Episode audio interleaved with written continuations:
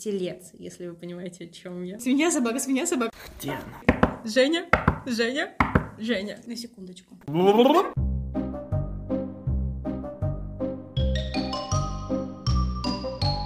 Привет, привет, привет! Это подкаст «Космически умозрительно» от библиотечного центра общения «Современник». И я, гуманитарная часть дуэта Полина. А я Женя, всем привет. Привет, слушатели, привет, наши читатели. Сегодня буду рассказывать нашим гуманитариям и их технарям о научной науке. А я поговорю о кино как о визуальном искусстве. Вау. В гостях у нас сегодня Лера, она сотрудница сектора культурных программ и занимается организацией мероприятий, которые проходят на обеих площадках. Еще у нее есть свой подкаст, в котором она читает детские сказки. Привет! Всем привет. Лера, расскажи, какие книжки ты читаешь, ну, кроме детских? Правда, я чаще всего читаю детские, потому что у меня есть маленькая дочь, потому что я веду слишком много детских мероприятий, но моя большая любовь — это подростковая литература. Mm-hmm. Ну, боже, она такая прекрасная, что можно сойти с ума. Я так завидую людям, которые сейчас могут их читать в возрасте 13-14 лет, потому что она, правда, невероятно крутая, поднимает очень классные темы, которые для этого возраста, вероятно, актуальнее, чем для меня сейчас, но они все равно меня всегда трогают, и я часто очень реву над ними, просто невозможно. Если из взрослой, это тут сложнее. Я, наверное, больше отдаю предпочтение отраслевой литературе. Mm-hmm. А если художественно, у меня есть просто одна большая любовь, кроме которой я, мне кажется, ничего не читаю последние пару лет. Это Поляндрия No Age. Да. Все их книги — это, конечно, большая любовь. То, как они сделаны, то, как они написаны. И, наверное, из художественного больше ничего. Женя, Поляндрия — это издательство. И у них есть серия No Age, которая подходит для взрослых и детей. Не совсем. На самом деле там книги как раз-таки наоборот для взрослых. То есть они для подростков ну, отчасти, да. но и для взрослых в том числе. Большая часть, да. Для взрослых, которые все еще подростки. Ну да. Это мы все, Это я. надеюсь? Да. Кай. Ну что, давай начнем. У нас, напомню, есть монета, на одной стороне которой написано мое имя, на второй имя Жени. Сейчас Лера будет ее швырять и решать, кто сегодня начнет. И искать потом по всей аудитории. Женя.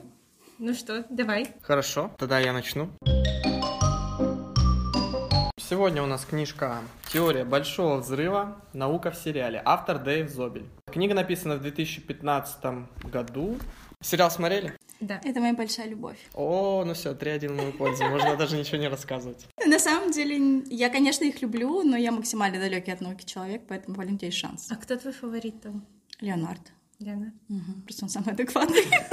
Не на самом деле, правда, они все классные, но Леонард мне больше всего нравится. Я не смотрел сериал до того, как начал читать книгу, но... Да, я не смотрел вообще. Знал какие-то мемы, там приколы локальные про любимое число Шелдона 73. Тут, кстати, в книге нет, об этом тоже говорится. Но для того, чтобы, так сказать, влиться во всю эту тусовку, посмотрел полтора сезона. Мне, в принципе, понравилось. Сколько всего сезонов? Десять? Десять, мне кажется. В книге 32 главы. Каждая глава, она самостоятельно рассказывает о каком-либо явлении, которая происходит в сериале. Сериал научный, в принципе. Все, что в нем происходит, все эти научные опыты, какие-то факты там из научного мира, которые упоминаются в сериале и в книге в том числе, они все реальные, и книга объясняет те или иные научные моменты. Здесь была моя любимая тема, которую мы сегодня затронем, корпускулярно-волновой дуализм. Да, я вам расскажу про это. Вам понравится. С чего можно начать? Ну, начинается сама книга про рассказ про Плутон. Вы же знаете, что Плутон не планета. Да ладно. Да, when I was young, Pluto was a planet.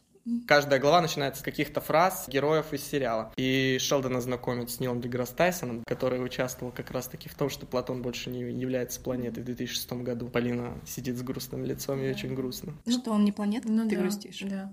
Ужас. На самом деле это просто ну, неточность терминологии, которую использовали при открытии планеты. Что вообще такое планета? Что-то большое. Когда пару веков назад наблюдали за небом и видели какие-то объекты, все они по своим объемам для нас громадные были. Какое-то время вообще считал, что планет всего 12. Плутон отнесли в том числе к этим планетам. Но сейчас он является карликовой планетой, потому что за Нептуном находится огромный пояс астероидов, каких-то космических объектов. Наиболее крупным является как раз-таки Плутон. Он находится по размерам между Церерой и Луной. Его отнесли к карликовым планетам, чтобы ну, не, не пренебрегать понятием планеты. А Плутоном пренебречь ок. Ну, чтобы не обидеть, его назвали просто небольшой планетой, а маленькой планеткой. Вторая глава посвящена метрической системе, почему у нас счет идет по десяткам. Оказывается, вот я не знал, есть такая метрическая табличка, где указаны приставки, которые мы используем к каким-то единицам измерения. Санти обозначает сотую долю, то есть сантиметр, сотая доля метра, то есть один сантиметр, одна сотая. И вот тут вот все вот эти приставки перечислены. Дека, деци, это 10 или десятая доля. Гекта, санти, сотня или сотая доля. Кило и мили, тысяча, тысячная доля. Все вот эти названия взяты из греческого языка. Сейчас, когда ученые работают с какими-то прямо микро-микро размерами, когда 0 и 25 нулей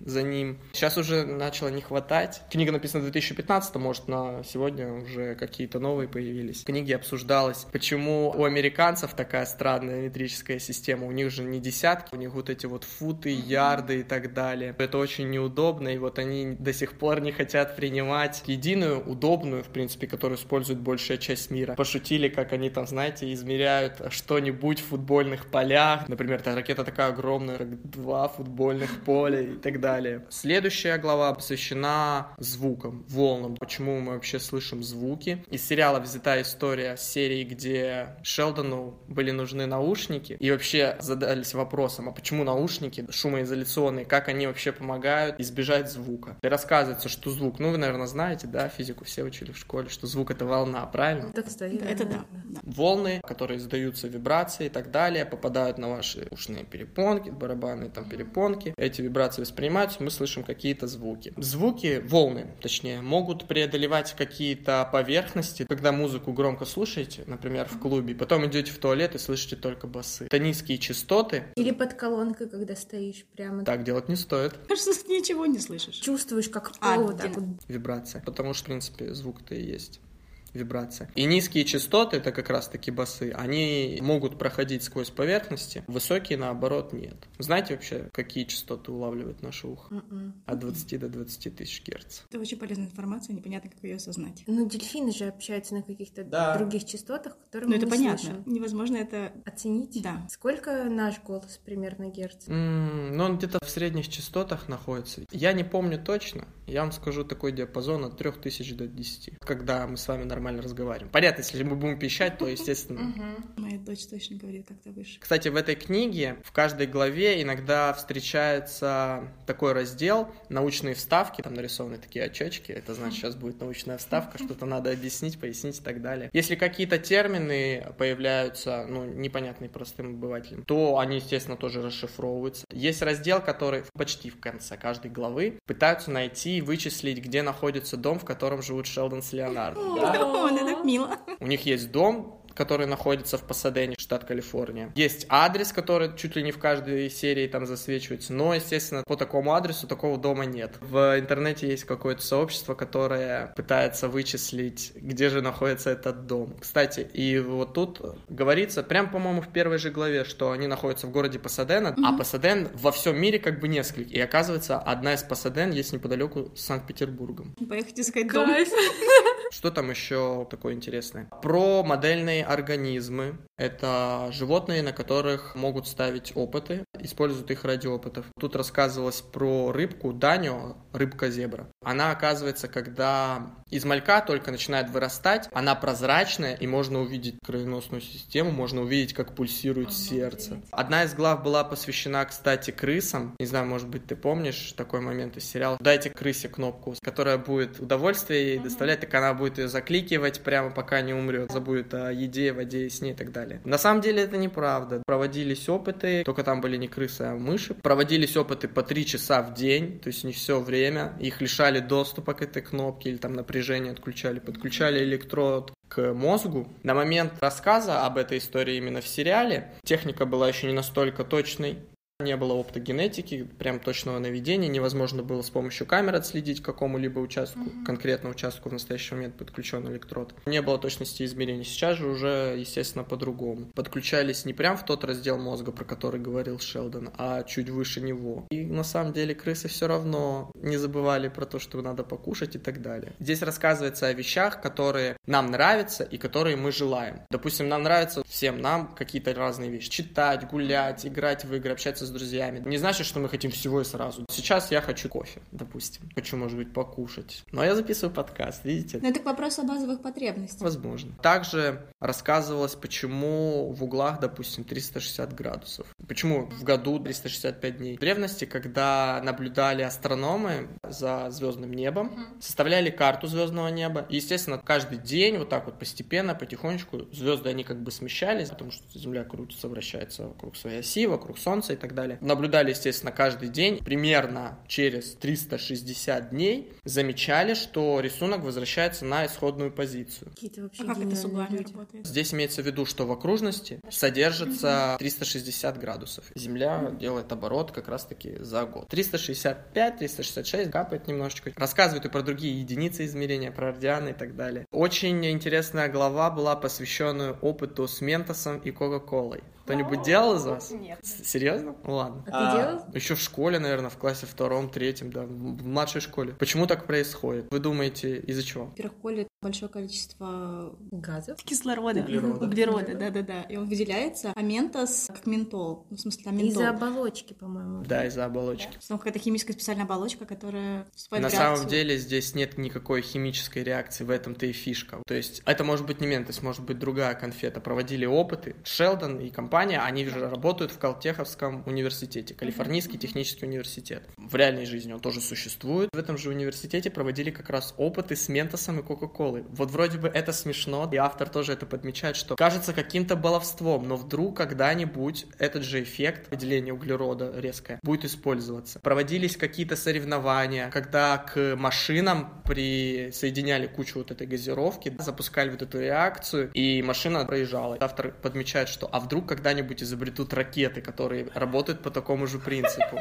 Да, вот вы представляете, вот все начинается с малого. С ума сойти, кока-кольная ракета. Это же шок, да. Я улечу на Плутон и скажу всем адьё. В чем заключается вообще смысл, почему так происходит? В газировке ее насыщают углеродом, закрывают бутылку, держат ее под давлением. Когда мы бутылку открываем, освобождаем все вот эти газы, которые начинают постепенно уходить вверх. Можете налить из бутылки в стакан Кока-Колу, увидеть маленькие такие пузыречки, это есть углерод. Что делает Ментос? У Ментоса как раз-таки поверхность, про которую ты говорила, она покрыта маленькими-маленькими шероховатостями, если под микроскопом рассмотреть, маленькие трещины. Мыльные пузыри пускали? Да. Бывало такое, что приземлиться на какую-то поверхность и не лопается, да. И вы задуваете еще один пузырь, который приземляется примерно в то же месте, и они вот так бац, и в один превращаются. Да. Здесь такой же эффект. Тоже пузырьки, они на этих трещинах цепляются, превращается все больше и больше шар, который потом всплывает, и вот эта вот пена из углерода как раз и вырывается. Прикольно. Да. Проводили с другими конфетками, проводили с разными вкусами ментоса, да, то есть с фруктовыми, с ментольными. По-моему, с ментольными лучше работает из-за того, что в фруктовых конфетах содержится сахар, другому реагирует. Это было на самом деле и прикольно, и интересно. Поговорили про рыбок светящихся. Может быть, помнишь, еще в первом сезоне как раз таки его уволили из университета, и он сидел дома. Полина не понимает, о чем мы говорим. Это было очень давно. Первый сезон, да. Можно тему с рыбками раскрыть? Можно, конечно. Фосфоресцентных рыбок есть фосфоресцентный и флуоресцентный. Фосфоресцентный — это то, что может накапливать свет. Излучаем свет, клетки-то накапливают его, и потом в полной темноте какое-то время могут излучать свет. Флуоресцентный усиливает свет при освещении дополнительном. Рассказывают, в чем отличие этих понятий, как их постоянно путают. Рассказывают о животных, которые могут фосфорисцировать, накапливать свет. Про рыбок, которых генно модифицировали для того, чтобы получить новые цвета и так далее. Кстати, Шелдон вообще незаконно этим занимался, потому что в штате Калифорния нельзя, да, запрещены геномодифицированные животные. Ну, это же Шелдон. Да, ему было очень скучно, без работы. Можем, наверное, поговорить немножечко как раз-таки о квантово-волновом дуализме. Что такое свет? Мы уже разобрались, что звук — это волна, а что такое свет? Тоже волна, да? Она попадает на роговицу, там отражается, нет? Ну, в общем, Ньютон считал, что свет — это поток частиц. Другие ученые считали, что это как раз-таки волны. Они спорили между собой, пока Юнг не провел эксперимент. Я вам скину видео, сами посмотрите, что за эксперимент. Давай тогда скажем, что мы ссылку на него прикрепим Договорились. И канал называется Вердайдер, я прорекламирую. Я очень его люблю, там очень много интересных научных видео, познавательных, простым языком, с опытами и так далее. Я думаю, что нашим слушателям понравится. В общем, в чем заключался опыт? Представим, что это частицы. Представьте себе маленькие камешки. Мы возьмем вот доску, сделаем в ней маленькую щелочку и будем такой поток камешков через нее пропускать. Сзади поставим экран. Если будем пропускать через одну щелочку вот этот поток камешков, то сзади будет, естественно, такая тоненькая полосочка. Они проходят и оставляются. Если это волна, волна как распространяется, она вот так вот перпендикулярно, проходит через нее и оставляет такой рисунок размытый, как волна. Как камешек кинуть в воду, и пойдут вот эти круги, да. Юнг провел следующий опыт. Он сделал не одну, а две прорези, пускал через него солнечный свет. Солнечный свет на самом деле, он не является монохромным светом. Монохромный свет — это свет только одного цвета, одна длина волны. Потому что 200 лет назад происходило, откуда у него монохромный свет. Наверное, в то время не было возможности. Он пускал вот этот свет, который проходил через две щели. Как вы думаете, что должно быть сзади на экране? Какой рисунок? Параллельно, возможно. Две линии, да? Бывает. Ты, Полина, тоже думаешь, две параллельные? Нет, мне кажется, одно будет пятно. На самом деле, там полосы, щели mm-hmm. в виде полос. Полосы, их было не две, их было куча. Они начали начали рассеиваться, появился интерференционный рисунок. Интерференционный рисунок, узор, это узор, который при накладывании двух волн друг на друга. Два узора друг на друга mm-hmm. накладываются, где-то усиляются, где-то наоборот ослабляются. То есть как волны. Допустим, возьмем два камушка, кинем их одновременно рядом с друг с другом, от них пойдут круги, наложатся друг на друга, и вот получается вот такой рисунок, что, собственно, видели. То есть как будто бы уже свет является волной. В настоящее время, уже в наше время, можно сказать, когда начали проводить такие опыты, решили как бы проверить, почему так, когда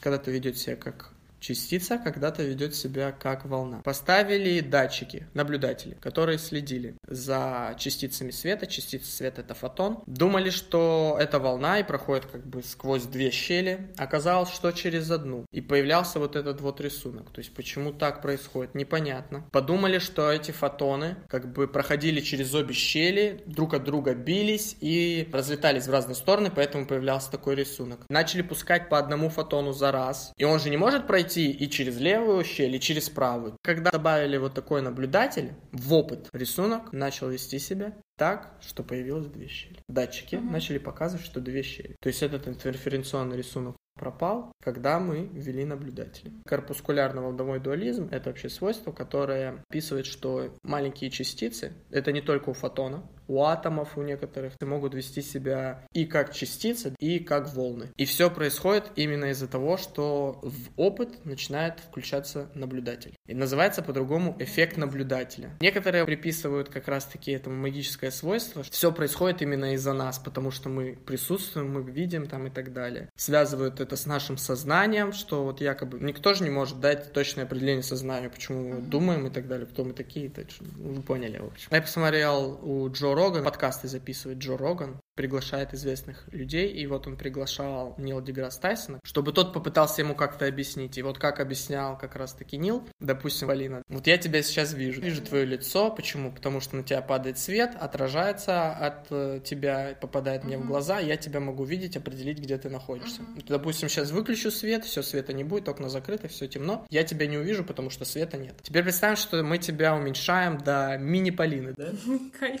Маленькая-маленькая размером с атом. Остаешься на том же месте. Опять же, света нет, я тебя не вижу, хочу включить свет, чтобы узнать, где ты находишься. Включаю свет, и свет попадает на тебя и меняет твое местоположение. То есть ты настолько мала, что свет начинает менять твое местоположение. Я что-то сделал, происходит вот этот эффект наблюдателя. Это же не только, что вот ты наблюдаешь, да, ты что-то сделал, чтобы понять, чтобы узнать информацию о твоем местоположении. И тем самым изменил какие-то входные данные. Нил описывает это, знаете, когда монетка упала между сиденьем машины и спинкой. Она вот тут, вы хотите просунуть руку, чтобы ее достать, и как только вы просовываете руку, она падает еще ниже. То есть вы рукой увеличили расстояние между сиденьем и спинкой, включился эффект наблюдателя, вы повлияли на монетку, она упала еще ниже. Здесь магии никакой нет. Мне кажется, можно сойти с ума. У меня муж всегда говорит, что если ты хочешь жить в мире фантазии и волшебства, просто не открывай учебник физики. Я говорю, ты разрушишь жизнь нашей дочери просто. Кошмар. Ну вот это вот все Ну, это очень знать. круто. Да. Ну я не представляю, как до этого можно было додуматься. Опытом мы по путем. Интересовал вопрос, что же такое вообще свет. В общем, опыт Юнга, его проводили с обычными людьми. Боже, как они такими лицами, такие вау! Круто. Магия. Красиво. Мгм. Вне закона просто. Ну да, также испытуемые говорили. Не буду рассказывать про каждую из историй, их там много, 32 штуки. Все, в принципе, интересны. Есть и философские, кстати, такие менее научные, более философские. У нас иногда может возникнуть когнитивный диссонанс, когда два противоречащих друг другу утверждения у нас в голове. Думают, что роботы могут захватить нас, появиться у них свое собственное сознание, но у роботов на самом деле в этом моменте возникает ошибка, когда одно противоречит другому, взрываются, плавятся и так далее, с ума сходят. В лучшем случае, говорят, операция невозможна. Никто из вас не смотрел недавно мультфильм «Митчелл против машин»? Там был такой эффект, он очень смешной. Роботы восстают против человечества, одна семья остается незахваченной, они вот типа с ними сражаются. Он очень смешной, и у этой семьи есть собака, я не знаю такой породы, у которой, знаете, очень приплюснут нос. Она такая маленькая, пухленькая, с очень коротким ножком, но, в общем-то, неважно. Мопс? У нее, в общем, косоглазие у этой собаки. Мой золотой. И она выглядит очень мило и забавно, но роботы не могут понять, кто это, свинья или собака. И, короче, переклинивает, и они взрываются от этого. И как бы в один момент, и когда семья это понимает, они выводят видео с этой собакой на экран большой. Роботы такие, типа, свинья, собака, свинья, собака, свинья, собака. А у людей с этим на самом деле гораздо проще. Мы можем у себя в сознании, в голове вот это держать и как-то с этим справляться. Потому что постоянно сталкиваемся с такими вещами, когда мы во что-то верили, кто-то там верит, что Земля круглая. Она не круглая. Земля Да плоская. нет, она грушевидная, Полина. Грушевидная? Ок. Старая информация, старая информация. А попкой кверху или снизу? Или в бок? Она же крутится. В бок. Все равно, как бы, ну не вот так находимся, вот так у нас ось Земли идет. Это принципиально важно. Ты сейчас дальше будет второй вопрос, а в какой части ты живешь? Хоть бы не в попке, хоть бы не в попке. Интересная книжка, все истории достаточно интересные. Иногда есть вставки с, кстати, спрашивают там каких-то звезд. Книга, по-моему, заканчивается фразой Стивена Хокинга. Он несколько раз снимался в этом сериале. Да, но я не дошел до Да, в каких-то поздних сезонах несколько раз, потому что Шелдон был большим его фанатом. Там было даже очень забавно, когда он узнал его, по-моему, e-mail. Он начал ему строчить письма. Несколько раз в нескольких сериях, по-моему, снимался. Ну, отсылок к нему, конечно, было очень много, потому что любовь Шелдона. Ну, в общем, заканчивается книга тем, что его спросили, вы не могли бы предложить высказывание для небольшой книги о науке в сериале «Теория большого взрыва». И он ответил, что наконец-то есть шоу, которое делает науку крутой. Ну, это правда. Да, мне кажется, это тоже кого-то побудило. Ну, как после доктора Хауса пошли учиться на врачей. Серьезно? Да, может быть, Ну. кто-то пошел в науку Прикольно, да. после Шелдона. Так, ну, у меня биографический роман Нури Диас Уэс Андерсон. И это пока первый случай в этом подкасте и вообще в моем опыте за долгое время, когда текста было меньше, чем картинок. И подготовка моя прошла очень увлекательно. Я смотрела картинки, смотрела фильмы и расслаблялась. Тебе понравилось вообще читать комикс? Но он не совсем комикс, здесь просто крупные иллюстрации с какими-то маленькими пояснениями. Но на самом деле книга очень информативная, и она подойдет как таким прошаренным фанатам, потому что это очень красиво, так и тем, кто с Уэсом Андерсоном только знакомится. Потому что здесь в основном, ну, такая короткая выжимка о нем, и вот с этой базой можно начинать смотреть. Вы смотрели какие-то его фильмы? Гранд Отель Будапешт? И все. Угу. Хорошо. На самом деле в его фильмах, как это ни странно, визуала тоже гораздо больше, чем текста, но, несмотря на это, фильмы очень глубокие, сразу оговоримся. Все фильмы Уэса Андерсона структурно делятся на главы. В отеле Гранд Будапешт тоже было введение, глава первая, глава вторая. В семейке Таненбаум вообще история рассказана через призму одноименной книги. Во французском вестнике, если кто-то смотрел, каждая новелла — это был раздел газеты. Структура для Андерсона очень важна, поэтому я решила, что в знак уважения ему мой рассказ сегодня тоже будет состоять из глав. Давай. Итак, глава первая. Семья и детство. Просто должна быть. Да. Уэсли Уэс Андерсон родился в городе Хьюстон. Это штат Техас на юге США. Город расположен неподалеку от Мексиканского залива. Но Уэс себя как техасца не идентифицирует. Он говорит, что, ну, вообще-то я наполовину швед. А вы видели, как он выглядит? Можете сейчас посмотреть, пожалуйста? Я бы хотела, чтобы вы предположили, сколько ему лет. Сейчас там будет 82. Нет. Но вот у меня это вызвало шок, когда я узнала его реальный возраст, потому что я думала, что он наш ровесник. ну то есть Да ну в нет, районе думаю, что 30. ему- Про него написано, что он меломан, веган и ненавидит самолеты. Я думаю, да, это наш пацан. Я думаю, что местный. ему лет 45, может быть, 40, ну, где-то от 45 до 50. Ну, в общем, я была в шоке, когда оказалось, что вообще-то этот пацан, вечный подросток, мужчина 1969 года рождения. То есть ему 52 года, да. В 1 этом мая году. ему будет 53. Он средний из троих детей, его старший брат Мел сейчас занимается наукой, а его младший брат Эрик стал художником. И вообще в картинах Уэса можно увидеть рисунки его младшего брата. Прикольно. Семейный подряд. Да, например, сейчас там еще все глубже, там столько семей переплетается. На самом деле в семейке Тененбаум есть девочка, ее брат рисовал ее портреты, так вот эти портреты, которые показаны в фильме, действительно нарисовал младший брат Уэса. С братьями в детстве они вечно придумывали какие-то авантюры, то они перекрашивали домик для игр, то возводили форт в подвале, то снимали фильмы на старую отцовскую камеру. Кстати, родители, его отец владел рекламным агентством, а мама занималась археологией и рисованием а потом вдруг решила переквалифицироваться в специалистку по недвижимости. Когда Уэсу было 8, его родители решили развестись. Тогда он просто умер, для него это стало шоком, но спасла учительница, которая сказала, а давай ты раз в две недели будешь писать пьесы для всего класса. Ничего И себе. так он смог перерабатывать свой негатив и все свои эмоции в пьесы. Она писала раз в две недели на доске красным маркером, что время для пьесы. Он говорит, что просто трепетал внутренне, когда все это видел. А вообще тема сложных отношений между родителями и детьми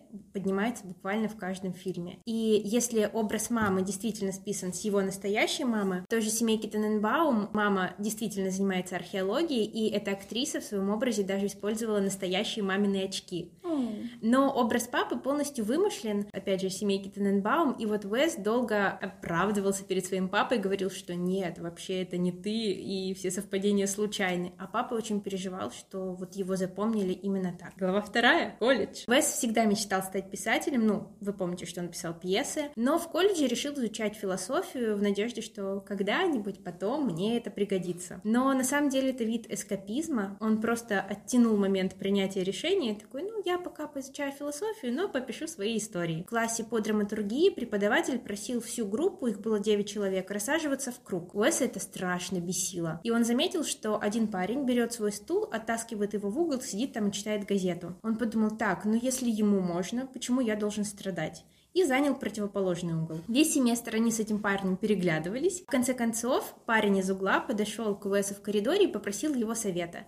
Так Уэс Андерсон познакомился с Оуэном Вилсоном. Они как-то очень быстро нашли общий язык, съехались и начали работать над короткометражкой. Она называется «Бутылочная ракета». Это история о парнях, которые мечтали стать знаменитыми ворами, э, и основана на реальных событиях. В квартире, где жили Уэс и Оуэн, произошло ограбление. Через единственное окно к ним проникли грабители, потому что защелка в этом окне была сломана. Оказалось, что их лендлорд знал об этом уже полгода и никак не мог защелку починить. В общем, ситуация так достала Оуэна и Уэса, что они инсценировали преступление, вынесли всю мебель и сказали, ну как бы, чините. Но даже этой мотивации не хватило, и защелка осталась сломанной. В 93 году это черно-белая короткометражка, вообще не похожая на Андерсона, у которого главное цвет всегда, а короткометражка черно-белая, ну, в основном из-за того, что бюджета не было. Ее показали на фестивале, ее заметили, дали денег на полнометражный фильм, который провалился в прокате.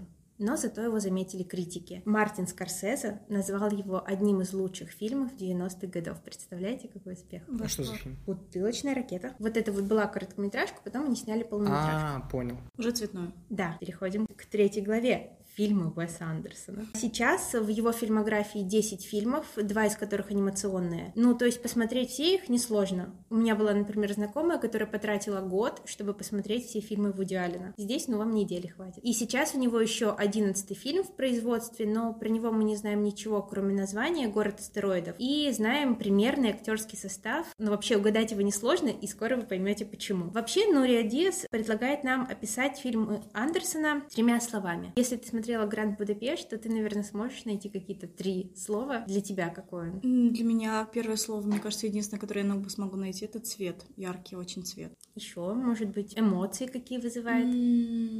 Может быть, слегка абсурдность, а третьим у меня все крутится вокруг абсурдности. Типа странность, абсурдность, легкая такая неадекватность. В общем, все как мы любим. А у тебя же есть какая-то ассоциация? Не- Нет, у меня теперь все мысли... Про странности? Диас выбирает три слова. Это меланхоличные, абсурдные и душевные. Я выбрал свои три слова. Они для меня эстетичные, гротескные и ностальгические. Вот я задумалась про меланхоличное, я даже не могла бы в жизни э, придумать это слово относительно его фильмов. Ну там всегда же какая-то все равно внутренняя трагедия. Но она много везде, то есть это не то, что его конкретно отличает, в принципе. Ну, я согласна, что тот же Вуди Аллен, они более невротичные, но все равно... Да, факт. Какая-то грустинка там проскальзывает. Но Ну, кто-то она точно такая- умирает. Кто-то Ну, смотри, умирает. да, в отеле Гранд Будапешт, э, вспомни, они же отравили кота, вот Да. этого нотариуса. Мне тогда было грустно. Но смешно, когда он сдал... В общем, кота его выкинули из окна. И он сдал кота в химчистку, Чтобы его почистить. да, чтобы его почистили. И там была надпись, что персидский кот убит. Грустно. Ну вот, как бы вот такая грустинка, но она... Но она через между- гротеск, опять же, Да, подана. Ну, то да, есть, да, кто да, в да. своем уме сдает кота в химчистку? И вообще героев Уэса Андерсона можно узнать с первого взгляда. Вспомните сейчас тренд в ТикТоке And why aren't you in uniform? шлеп, шлеп, шлеп, и человек переоделся. У них всегда какие-то необычные даже винтажные наряды и Да. какие-то у них э, причудливые мысли, формы поведения. Ну, то есть Ну, всегда... странные. Да, и всегда у них есть какой-то набор вещей, которые их характеризуют. И заметьте, кстати, что они в фильмах очень редко переодеваются, Мгм. только когда происходит какая-то внутренняя трагедия,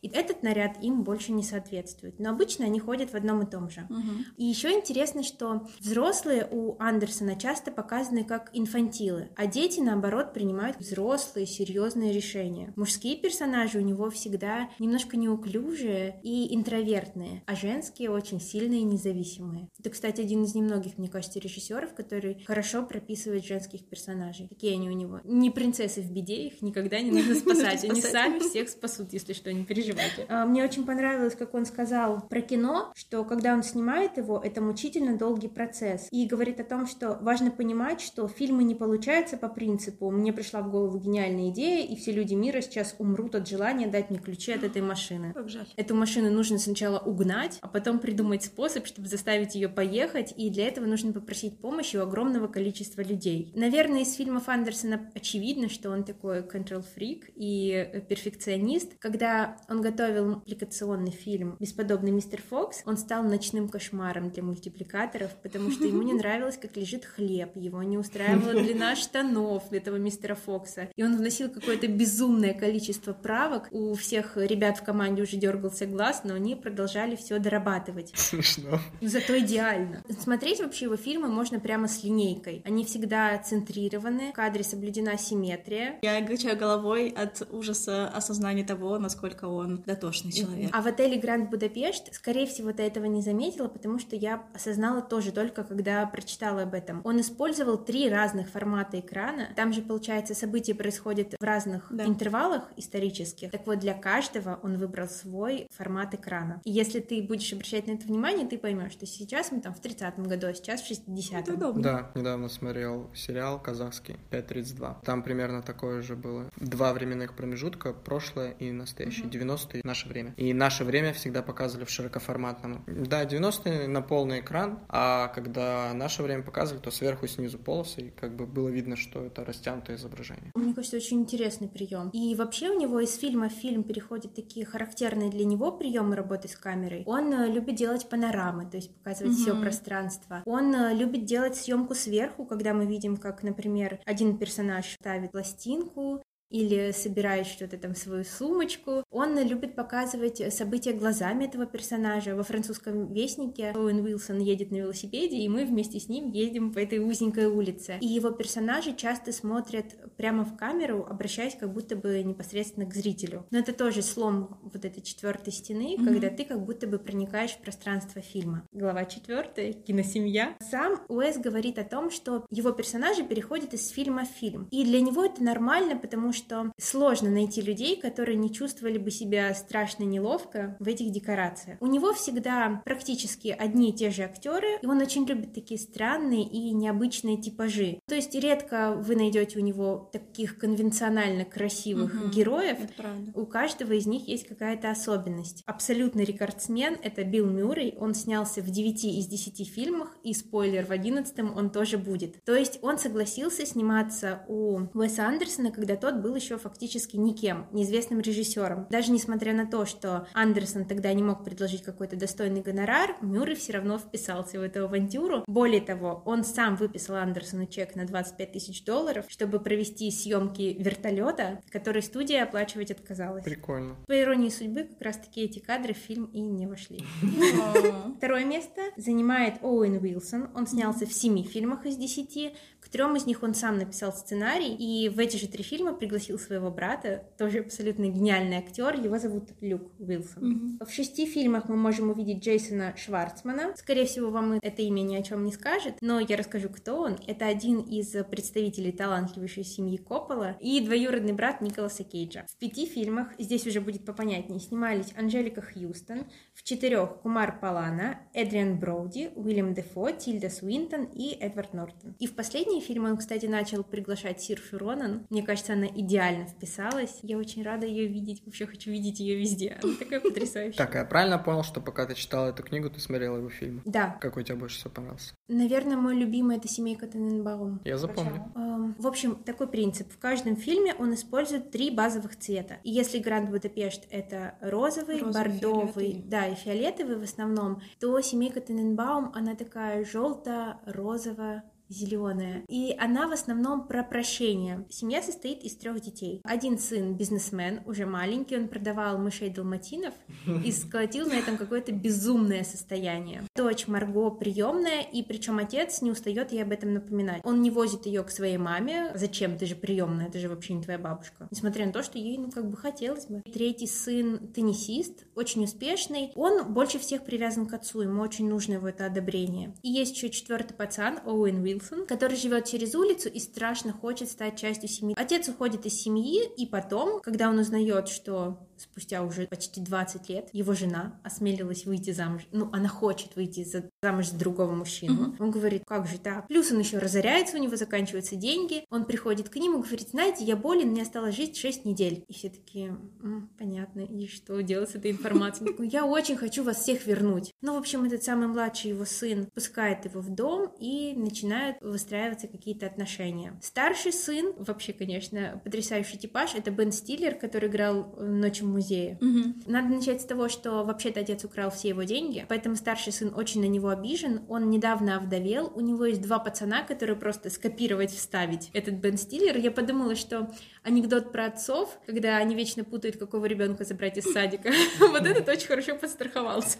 Они все ходят в красных спортивных костюмах, у всех такие огромные пышные кудри. Маленькие пацаны тоже бизнесмены, они постоянно что-то считают, готовят какие-то бумаги для отца. И они вроде бы как к деду расположены, но их отец запрещает пока им общаться. Средняя сестра Марго замужем за Биллом Мюрреем, но изменяет ему с этим парнишкой через улицу Илаем. Но сердце ее украдено ее сводным братом-теннисистом. Мой бог. Да, и она в глубокой депрессии, у нее там было несколько беспорядочных романов, она по 6 часов отмокает в ванной и никого к себе не подпускает. Но возвращается домой, поскольку туда приехал отец. Какая трагичная история. Да. А младший сын, который теннисист, он был очень успешным, но когда узнал, что вот эта средняя сестра Марго вышла замуж, он провалил с позором матч и ушел из тенниса. Ну почему его это так тронуло? Он ее тоже любит. О, Да, это ужасно. и вот у них этот диссонанс, что вроде как бы они брат и сестра, но вообще-то они не родные, и вообще-то им хочется быть вместе. И я сначала злилась, почему он так быстро простил отца, почему его нужно прощать. Но они все равно находят себе место Они в все своем его сердце. простили? Да, несмотря на то, что новый жених мамы раскрыл, что вообще-то у него нет никакого рака, он не умирает, а вместо таблеток глотает тик-так. Как удачно. но все равно все в конце помирились. Это очень грустно, очень красиво и оставляет вот именно тот осадок, который, наверное, хочется получить. Там будет хэппи Да, конечно. Отлично. Но будет две смерти. Одна человечья, вторая нечеловечья. Нечеловечья.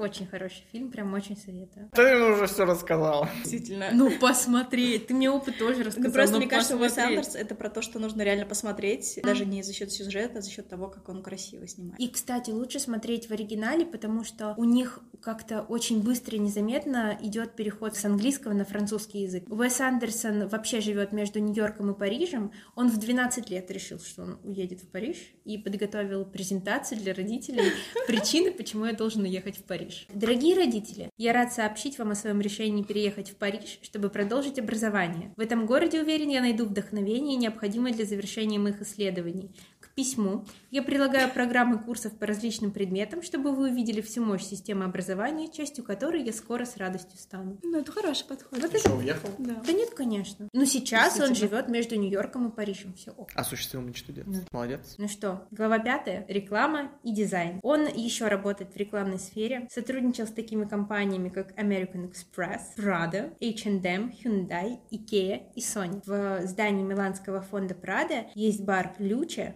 переводится как «свет», дизайном которого занимался Уэс. Он еще мечтал стать архитектором там между всеми этими мечтами и сказал, что все это воплотил в кафе. А рекламу помогал снимать тоже, да? Конечно, да. Мне интересно, что он с Sony делал. Мгм. Надо А мне интересно с Икеей, потому что в моей голове не вяжется образ Уэса Андерсона и Икеи вообще никак. Мгм. Надо найти, Надо посмотреть. найти. Опять же, надо посмотреть, друзья. Ну, как бы, как бы я сейчас не рассказала, надо, Надо смотреть. посмотреть. Эпилог. Когда в финале Гранд Будапешта Зиро говорит о месье Густаве, месье Густав умирает, я думаю, что это уже не секрет. Все, наверное, посмотрели, кто хотел Гранд Будапешт. Он говорит, что его мир исчез задолго до того, как он в него пришел. Но он, безусловно, поддерживал иллюзию с неподражаемым изяществом. Кажется, что эти слова о самом Андерсоне который создает какой-то свой мир и в нем существует. Очень красивый мир. Да. Моя любимая сцена из Гранд Будапешта, когда Зиро устраивается на работу, Я поняла, и месье Густав смотрит его резюме. Образование — zero, опыт — zero, Zero. отношения — zero. Я думаю, о, как я тебя понимаю, друг, да. Вот, на мне, наверное, все. Это было очень увлекательно. Ой, я вспомнила про семейку Тененбаум. У них еще живет ястреб Мордекай. Вау. Мордекай и Ригби, мультик такой был. Так вот, этого ястреба похищали и требовали за него выкуп, но дешевле было завести нового ястреба. И Поэтому... они, они не заплатили выкуп? Поэтому там два Мордекая на самом деле в фильме. И там это обыгрывается, когда в конце Мордекай возвращается, и они говорят, о, что-то у него стало больше белых перьев.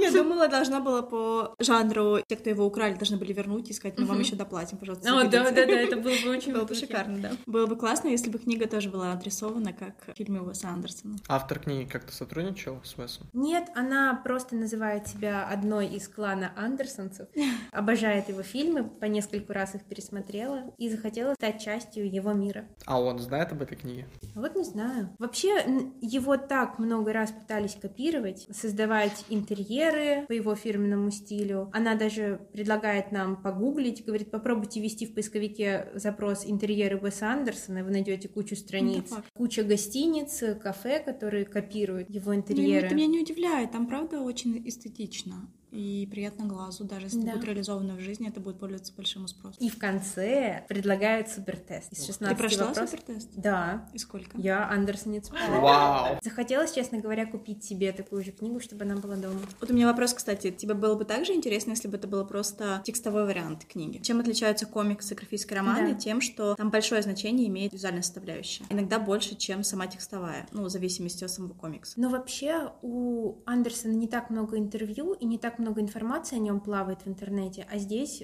прям вот короткая выжимка основных фактов вся есть. Поэтому да, даже если бы были бы менее красивые иллюстрации, я бы расстроилась, но все равно оставила если бы их не бы. было вообще? Я умею читать книги без иллюстраций.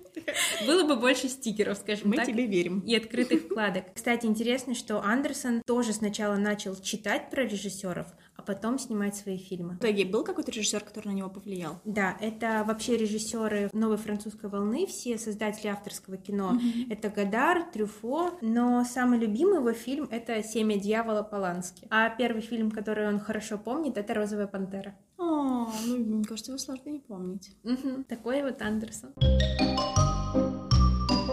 Надо выбирать. Ой, мне на самом деле вообще не сложно. Правда, не сложно выбрать по ряду причин. Э, Уэса Андерсона. Но не потому, что я не люблю науку впадаю в ужас, и в моей голове начинает бить обезьянка барабаны, когда Женя все это рассказывает. Это, правда, очень круто и интересно. Здесь просто сошлось несколько моих любовей, скажем так. Это потому, что эстетическая картинка, это потому, что комикс. Я вначале забыла сказать о том, что я люблю комиксы. Ну, хорошо, что я не сказала об этом вначале. Да, я большой фанат вообще графических романов, комиксов. И еще потому, что мне понравилось, как человек, который очень тоже любит детали, то, как Полина подошла вообще к презентации этой книги по главам, э, отыграв саму технику Уэса Андерсона. Ну что же, не 2-2? 2-2. давайте прощаться. Слушайте наш подкаст, читайте классные книги, приходите в современник и помните, что учиться это комически уморительно. Пока-пока. Пока-пока. Всем удачи!